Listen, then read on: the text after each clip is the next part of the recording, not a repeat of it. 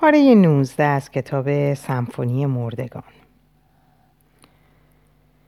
در طویله با ضربه باز شد و باد تندی زوزه کشان برف رو به درون ریخت و روشنایی سفید برف روی دیوار مقابل افتاد.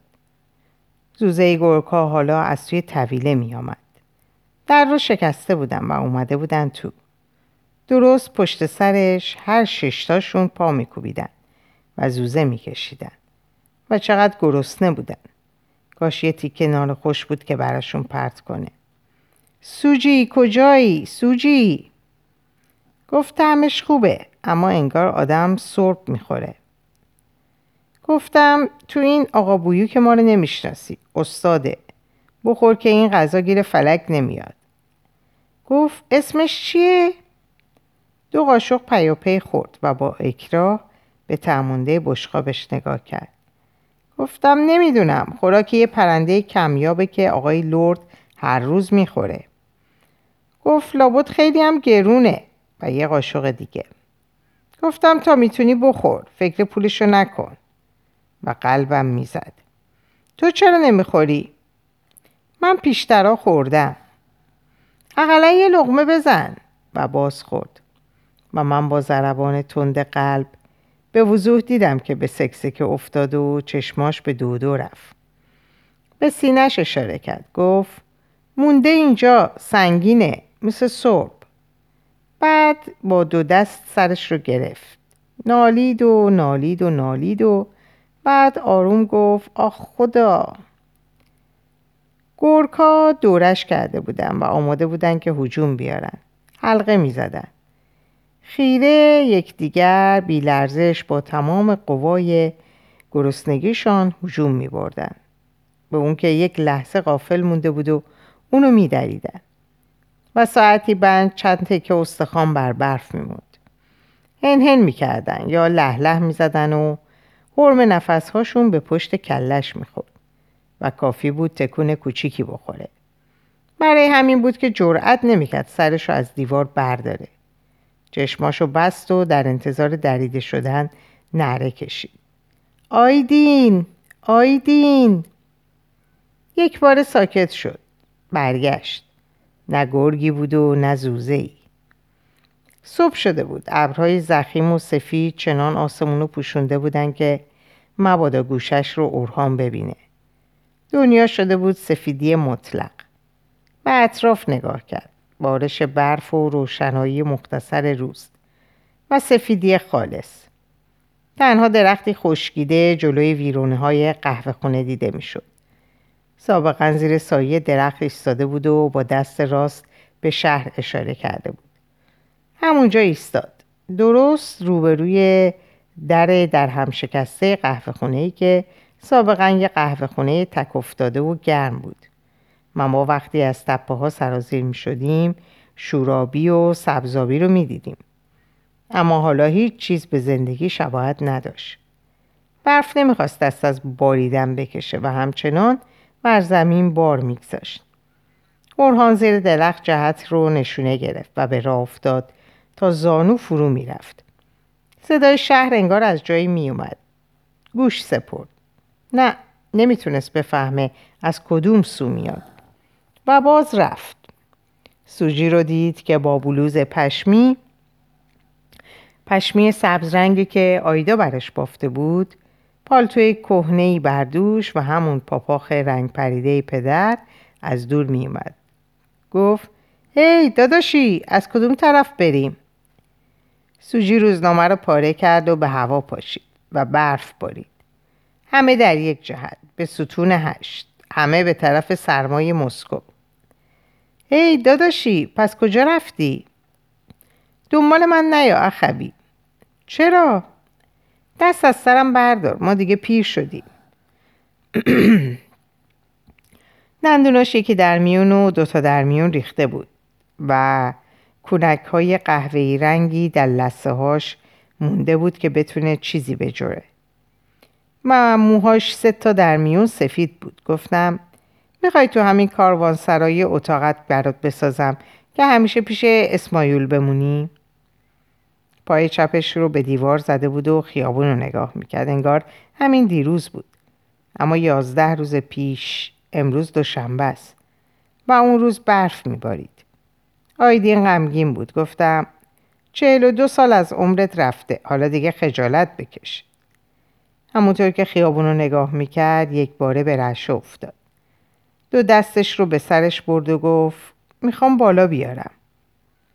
اون وقت روزنامه ها و کاغذ پاره ها رو از جیب پالتوش در آورد از لیفه شلوارش در آورد از لای جوراباش در آورد همه رو دسته کرد و ریخت توی یک پیتلبی که جلوش مارتا گدا دود می‌کرد و میسوخت. ورقهای کاغذ پیچ و تاب خورد و نیست شد. و من یاد کتابهاش افتادم که در حیات سوزوندیم. و یاد زیرزمین افتادم که شعله خشمگینی از پنجرش زبونه می‌کشید و ناگاه صدای خنده های عصبی پدر رو شنیدم. هه این روح شیطونه که میسوزه. گفت همین چیزا بدبختم کرد. و راه افتاد. گفتم آیدین. برنگشت. دنبال راهش رفت. منم دنبالش راه افتادم. دستشو گرفتم و چسبوندمش به تنه درخت. برف شاخه های اون درخت بر سرم ریخت. گفتم کجا میری؟ گفت یه جای دیگه. گفتم کجا؟ گفت مگه من از تو می‌پرسم کجا میری؟ چپ و راست دوتا خوابوندم بیخ گوشش. بعد لرزش دست و پریدن زیر چشماشو به وضوح دیدم. با تحکم و لحن پدر گفتم برگرد تو کاروان سرا شاید دو دقیقه مات نگام کرد. از رو رفتم سرمو که زیر انداختم دیدم راه افتاد. من پالتو تنم نبود داشت سردم می شدم و دنبالش رفتم و باز گرفتمش و گفتم چی شده سوجی؟ گفت سوجی؟ لب ورچید و به درختها نگاه کرد. مثل بچه ها به بالای سرمون نگاه کرد. گمانم می‌خواست گریه کنه. لباشو گاز گرفت. بعد با صرفه ای سعی کرد جدی به نظر بیاد. گفتم آیدین من خندیدم. خیال کردم حالش خوبه. و همه چیزو مثل دیگران می‌فهمه. و باز با مهربونی خندیدم. گفت چرا میخندی؟ مگه اونم مرده؟ گفتم آره سالها پیش. سال بعد از پدر. گفت پس باید رفت. گفتم کجا؟ گفت باید دید که مرده ها چجوری میخوابن. این یه رازه. گفتم برگرد. امروز می‌خوام باهات حرف بزنم. باز نگاهش رو به سر تا پام دوخت. چشمش رو تنگ کرد و زل زد به چشمام. باز چه نقشه ای تو کلت داری؟ و من با تمام صداقتم به اون گفتم که هیچ نقشه ای در کلم ندارم. و از اینکه در این چهارده سال هیچ وقت آدم حسابش نکرده بودم و هیچ وقت نمی‌تونستم بفهمم که وقتی نیست انگار یه چیز کم دارم احساس بدی داشتم. تا پاش رو در حجره میگذاش بهش اخ می‌کردم و داد می‌زدم. باز که پیدات شد. یه مش تخمه برمی داشت و در جیب پالتو یا فرنچش میریخت و با نگاه دزدکی و شوخ مثل بچه ها میدوید تای کاروان سرا اسماعیل مرتب براش چایی میریخت. بهش آش می‌داد. و مدام پی تلپیشو گرم نگه میداشت تا بود بود. می‌دونستم که هست اما نمی‌دونم برای چی حوض کرده بودم باش حرف بزنم. دلم برای یک آشنای تنی لک زده بود. گفتم بریم. و دستشو کشیدم. دستشو تند کشید و باز رفت و من اونقدر سردم بود که نتونستم باز دنبالش را بیفتم. از همونجا زدم. حرف آخرت همین بود؟ گفت اخوی دیگه خرابی از حد گذشته. باید بار و بنه رو بست و رفت. باز رفت راه رفت. اگه یه جا رو می‌گرفت و ساعت ها میپیمود حتما به شهر می‌رسید که بتونه خودشو زنده نگه داره. و رفت. اون وقت به پشت سر نگاه نکرد نگاه کرد که ببینه چقدر راه رفته. ویرانه های قهوه خانه از دور فرو ریخته تر به نظر می اومد. گفت اخوی دیگه خرابی از حد گذشته. باید بارو بنه رو بست. از خشم می لرزید گفتم درستت می‌کنم. چنان آدمی ازت بسازم که مرغ هوا به حالت گریه کنه. و برگشتم به حجره. ده روز ناپدید بود و من حالا اسیر اون. آواره بیابون شدم. امروز دوشنبه است اما روزای دیگه هم بود. گفت باید رفت. گفتم خیره کجا ایشالله گفت کجا؟ پابوس آقا. گفتم حرف مفت می‌زنی یا؟ گفت آقا باز من رو طلبیده. سماورش داره قلقل می‌کنه. من می‌دونستم که به قهوه خونه شورابی میره. اما پیشتر از اینا زمانی که پدر تازه مرده بود و آیدین طبق وصیت پدر در حجره کار می‌کرد. وقتی می‌گفت باید بارو بنه رو بس می‌گفتم برای من که اینجا خوبه تو می‌خوای بری برو. گفت خیال می‌کنی. از زور خستگی پشت پیشخون وا رفته بود. من کمرم توان اون همه سنگینی رو نداشت. وانگهی من دوازده سال در اون خراب شده جان کنده بودم. جاروهامو زده بودم حمالیامو کرده بودم و اونقدر از اون پله ها پسته و تخمه پایین و بالا و آورده بودم که دلم می‌خواست چند سالی اونم با من کاروبار با اون کار ور بره و قدر زندگی رو بفهمه. و همه این چیزها رو به اون گفته بودم که آویزه گوش کنه. و یک باره خیال میرزایی برش نداره که یک راست بیاد پشت میز بشینه. 23 گونی تخمه آفتابگردون جلوی حجره روی هم چیده شده بود و ما نمی‌تونستیم از شیشه ها بیرون رو ببینیم. گفتم که همه اینا باید بره پایین و اون همه رو کول کرد و به انبار زیر زمین کشید. چهل پله. کارش که تموم شد یه لیوان چای برای خودش ریخت. روی زمین نشست. پاهاشو دراز کرد و چای رو داغ داغ خورد کشید. دونه های درشت عرق پیشانی و زیر پلکاش رو پوشونده بود. با شلوار سرمه‌ای و پیراهن آبی که به تنش چسبیده بود من یاد خودم مینداخت که به خاطر چاقیم حتی بیش از اون عرق میریختم. گفتم که پدر من این گونی رو چهل پله پایین بردم و بالا آوردم. انصاف نیست. اما کار از انصاف گذشته بود و حالا اونو از گرد راه نرسیده داشت چنگ جنگ مینداخت. به دار و ندار من. و پدر بیانصاف دیگه چیزی برای از دست دادن نداشت چرا که موقع مرگ گفت هرچی که هست نصف نصف. و اون شب من تا صبح در تب تندی سوختم و هزیان گفتم خیس عرق بی اون که کسی یه لیوان چای دستم بده. و اون اون روز یادش رفته بود لباساشو بتکونه. کمی هم لاغرتر به نظر می اومد. من میفهمیدم که خسته و مونده از تای دل می‌خواد بگه که نمی‌تونه اونجا بمونه. به قول پدر روح کاسبی در اون وجود نداشت. اما با وصیت آخر پدر مجبور بود بمونه. گفت اخوی خرابی از حد گذشته. چایش رو که تموم کرد لب پله های جلوی حجره نشست. نمی‌دونستم به کی فکر می‌کنه. نیم ساعتی بعد درست هنگامی که کوکوی ساعت چهار بار, چهار بار خوند مثل هر روز اون دختر خوشگله ارمنی اومد سراغش و گفت این چه وضعیه؟ و آیدین لباساش رو که پر از پرزگونی بود تکوند. کتش رو که از گل میخ برداشت پوشید و گفت چیزی نمی‌خوای؟ و اون دختر یه مش برگه هلو برداشت و در کیفش ریخت. یه مشم پسته یه مشتم تخمه شور. اون دختر عجیب به رنگ بنفش بود. یا من اینجوری خیال می‌کنم. چشماش تند میدرخشید و آدم رو شرم زده می‌کرد و با چرخشی که به اندام خود می‌داد یک دسته گیسوی صاف و بور روی هوا پر می‌زد. و من دیگه اون دور رو نمی‌دیدم. انگار که پر پروازشون همون موها بود. بعد در ذهن من اون دختر مدام داشت میچرخید و چتری از موها و رنگ بنفش و خنده قشنگ به یادگار میمون. و من کی جرأت داشتم بپرسم که کجا میرن. حتی وقتی به مادر می‌گفتم اخ می‌کرد و طوری که برای همیشه خفه خون بگیرم می‌گفت تو رو سننه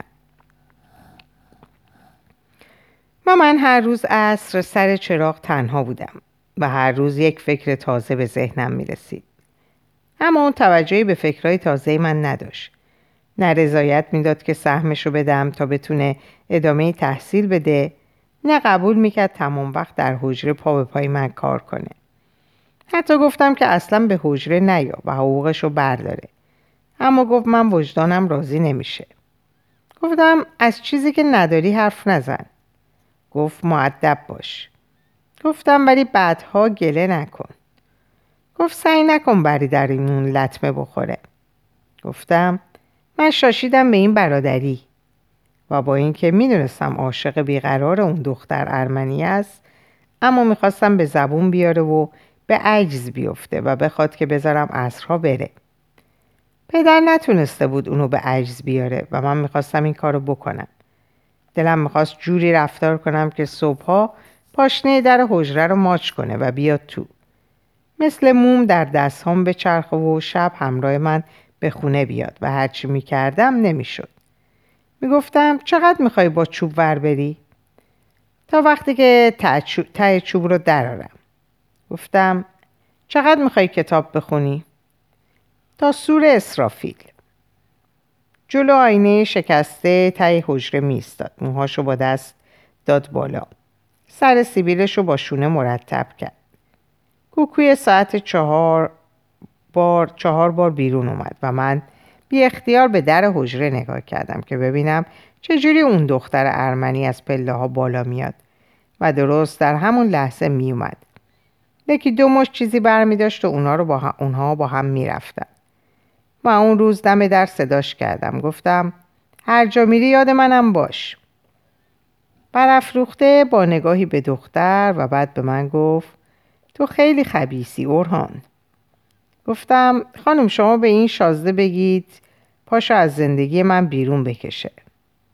گفت زندگی شما کجاست آقا؟ من از اون دختر خجالت کشیدم اما زدم به رگ بیخیالی و با آیدین گفتم که حاضرم سهمشو بخرم. گفت تو وقتی به پول فکر می‌کنی انسانیتت رو از دست میدی اورهان گفتم حالا که به پول فکر نمی کنم و بعد که رفت گفتم تو همیشه خبیسی حتی توی خواب. رو به دیوار ایستاد و چشماشو بست. اما کابوس ذهنش شکلک های مزهکی بود از تمامی مرده هایی که می شناخت. پدر می‌رفت. مادر با نفس تنگیش خسخس می‌کرد. جمشید, جمشید دیلاق پا بر دیوار میگذاشت و انتظار می‌کشید و تا چشمش به اورهام میافتاد می‌گفت عشق. چشماش رو گشود اما به دیوار که نگاه کرد باز هم بیابان بود و برف. سرما و سفیدی لای... یا لایتناهی دشت و تپه. آقای لرد رو دید که با پای گچ گرفته و اون اعضای آهنی زیر بغل از اون سو به طرف قهوه خونه می اومد. و صدای ضربه اساش به زمین انگار که به سر اون پارچه بسته باشه گرومپ صدا می‌داد. و هر قدم که برمی داشت نگاهی هم به قهوه خونه میانداخت و خستگیش رو با بخار پف می‌کرد. فراک مشکی دنبالدار تنش بود با پیراهن سفید و پاپیون زرشکی. وقتی جدی می‌شد لبهاش رو طوری قنچه می‌کرد که انگار داره آب نبات میبکه. و حالا داشت اون آب نبات لعنتی رو میمکید. از شهر مرده ها میاییم. بعد از اون همه سال از زیر خاک در اومدی که چی بگی؟ هنوز زنده ای آقا اورهان؟ می‌بینی که زنده نگاه کن آقای لورد اگه این محلکه اگه این محلکه جون سالم به در ببرم می‌دونم بقیه عمرم و چطور بگذرونم. پدر گفت نبز بازار دست ماست آقای لورد آقای لورد گفت نبز شما هم دست ماست آقای اورخانی. من خندیدم. آقای لورد گفت این پسر شما باهوشه. اقتصاد می‌فهمه. اما اون یکی که افتاده به دام شعر یک احمق تمام ایاره پدر گفت احسنت احسنت مرحبا. بعدها به من گفت در اینکه هر دو کله هر دو کله شق و یک دنده ایم شکی نیست. و به آیدین گفت که اون به قول انگلیسی ها یک احمق تمام ایاریه که به اندازه اولاغم نمی‌فهمه. آقای لورد موقعی که با پدر دست می‌داد گفت به این صد سال فکر نکنید. به نفع شماست که زیر نظر ما باشید. و خندید و خندید و خندید. و حالا اصا رو زیر بغل گذاشته بود و با اون پاهای شکسته به سراغ اورهان اومده بود. گفتم پدر مرده ها چرا دست از سر آدم بر نمی دارند؟ نه یه ضربه آهنی از اصاب زمین فرود اومده بود و صدای گرومپ اون پای گچ گرفته دل زمین رو میلرزون. من خیال می‌کنم صدای ضربه اساس که به سرش پارچه پیچیده باشد. چشماش رو بست. اون وقت آقای لورد رو دید که داره میدوه. تند میدوید. یک تق و یک گرومپ. برف چرخ زنان می نشست تق گرومپ. داد زد. بس کنید آقای لورد. شقیقاش رو با دو دست گرفت و فشار داد. چه هوای چه گرمای کیفاوری نه خدایا نه این انصاف نیست. آیدین آیدین کجایی که ببینی تنها شدم و هر شب دنیا یخ می‌زنه؟ انگار همه آدم های دنیا مردن و من تقاس حراس همه آدم ها رو یک جا پس میدم سردرد تهوع پشت کاسه چشماش درست روی استخون پیشونی مونده بود. دهانش تلخ و بدبو شده بود. احساس کرد مثل بنای ویران قهوه بنای ویران قهوه خانه در سنگینی برف وا رفته. دستاشو در جیب پالتو فرو کرد و باز راه افتاد. گرسنگی امانش رو بریده بود. یادش نمیومد هیچگاه یک وعده غذا از برنامهش حذف شده باشه و حالا از ظهر روز قبل چیزی نخورده بود. امروز جمعه است. حیف که آدمیزاد نمی‌تونه مثل گوسفند برای نشخار وقت و بی وقت ذخیره کنه. پدر می‌گفت ذخیره آخرت یادت نره. و ما یادمون رفت. گفتم مگه قول ندادی که دیگه نیای قهوه خونه؟ گفت زندگی یه رسم قدیمی اخوی. گفتم را بیفت چرند نگو. گفت زنا دو صدا دارن یکی بم و یکی زیر. بم حرف می‌زنه و زیر جیغ می‌کشه. گفتم کدوم زن؟ گفت بالاخره باد این پنکه های لرد یه روز همه ما رو خواهد بود و همش خیال می‌کرد که سنگ صد گرم سنگ صد گرم حجره ما کمی کمتر از صد گرمه. گفت قهوه این موسی و سورن قهوه تره. من به جمشید دیلاق گفتم هی دیلاق از راه نسیه برا میری؟ و اون دلش نمی‌خواست که من اونو دیده باشم. بعدها گفت که می‌خواسته یه روز سرزده بیاد و نیومد. هرچه می‌رفت نمی‌رسید. ایستاد. پس این شهر کجاست؟ دور لباش میسوخت میخارید. سرانگشت دستاش رو به لبها برد و یه لحظه بازدم گرم خود رو حس کرد و دونست که تبخال زده. مادر گفت پیش از اون که تبخال بزنی یه بادیه مسی بذار روش. پس میشینه. دیگه توان ایستادن نداشت. استخوناش تیر می‌کشید و پنجه پاهاش از درد فریاد می‌کرد. نای راه رفتن نداشت. حتی یه قدم. دلش می‌خواست یه جایی بیفته و خوابش ببره. با این همه مسیرش رو عوض کرد و باز راه افتاد. آیدین گفت اخوی برای خوابیدن هفت هزار سال وقت داریم.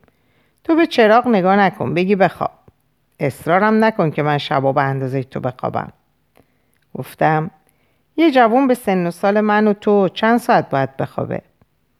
گفت یه آدم به سن و سال من و تو چند ساعت باید بخوابه بخانه گفتم اینجوری نمیشه باید وسط اتاقمون رو تیغه بکشیم. منتها نه از این طرف درست از وسط پنجره تیغه بکشیم.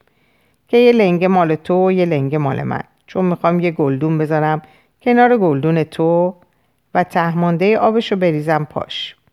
گفت آدم تا داستان نخونه معنی زندگی رو نمی‌فهمه. گفتم دنبال چی میگردی؟ گفت خودم. دنبال شهر میگشت نه شهر خودشون. هر شهری که بشه یه تیکه نون پیدا کرد.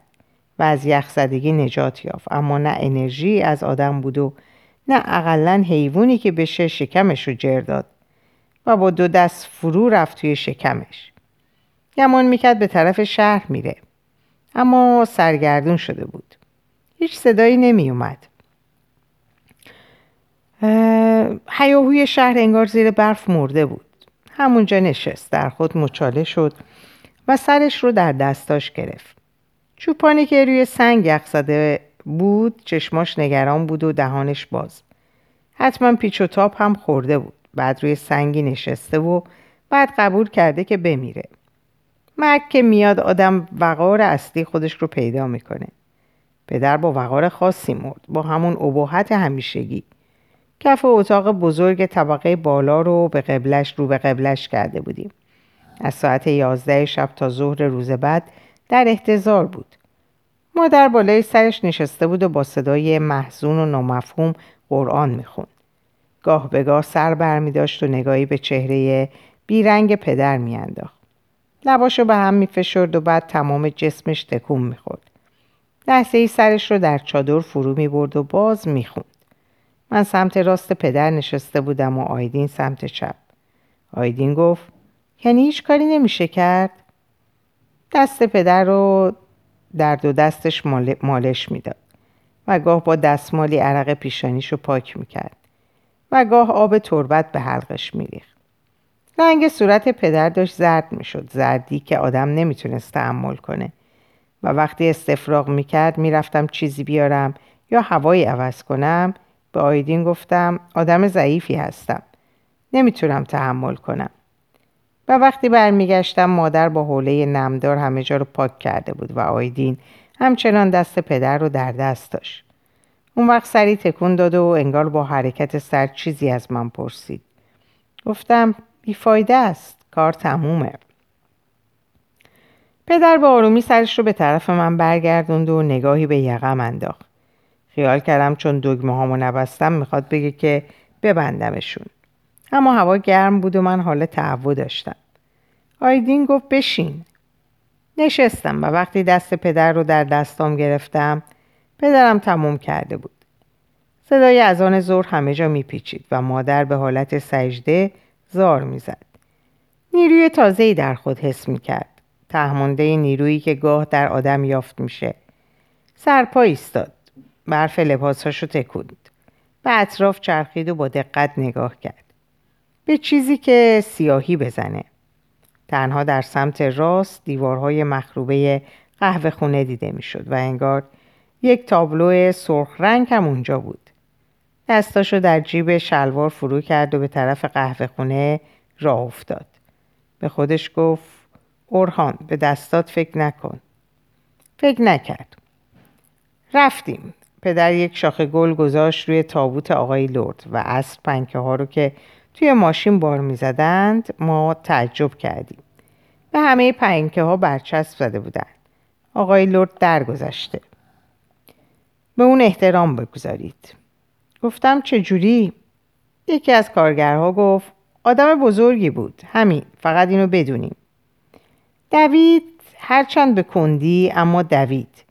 نمی‌تونست راه بره. نمی‌تونست بیسته و بعد دید که نمی‌تونه بدوه.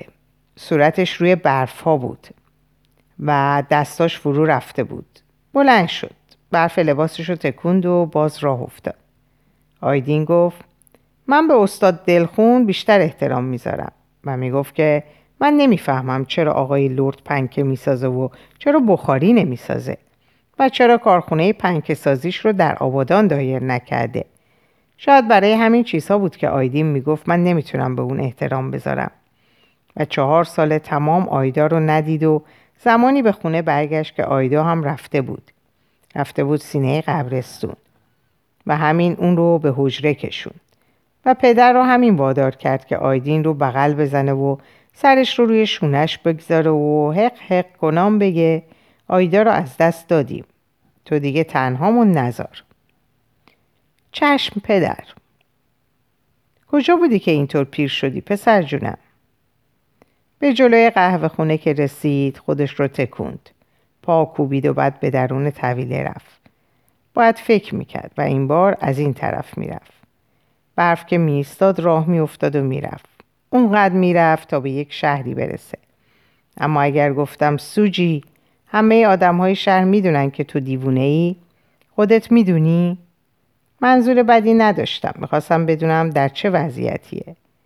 روزنامه ای از پاچه شلوارش در ورد و خوند. همه در سکوت مرگ فرو رفتن. شهر خالی از سکن است. درختها سوختن. زنها فاحشه شدن. نون خالی هم گیرشون نمیاد و نمی‌دونن چطور خودشونو گرم کنن. و تنها در انتهای شهر در باغ سرسبزی هیتلر و معشوقش زندگی نسبتا آرومی دارند این عکس هیتلره که با دست فتح بلگر... با دست فتح بلگراد رو نشون میده. پیش. در اینجا به پایان این پاره می‌رسم. اوقات خوب و خوشی براتون آرزو می‌کنم و به خدا میسپارمتون. خدا نگهدارتون باشه.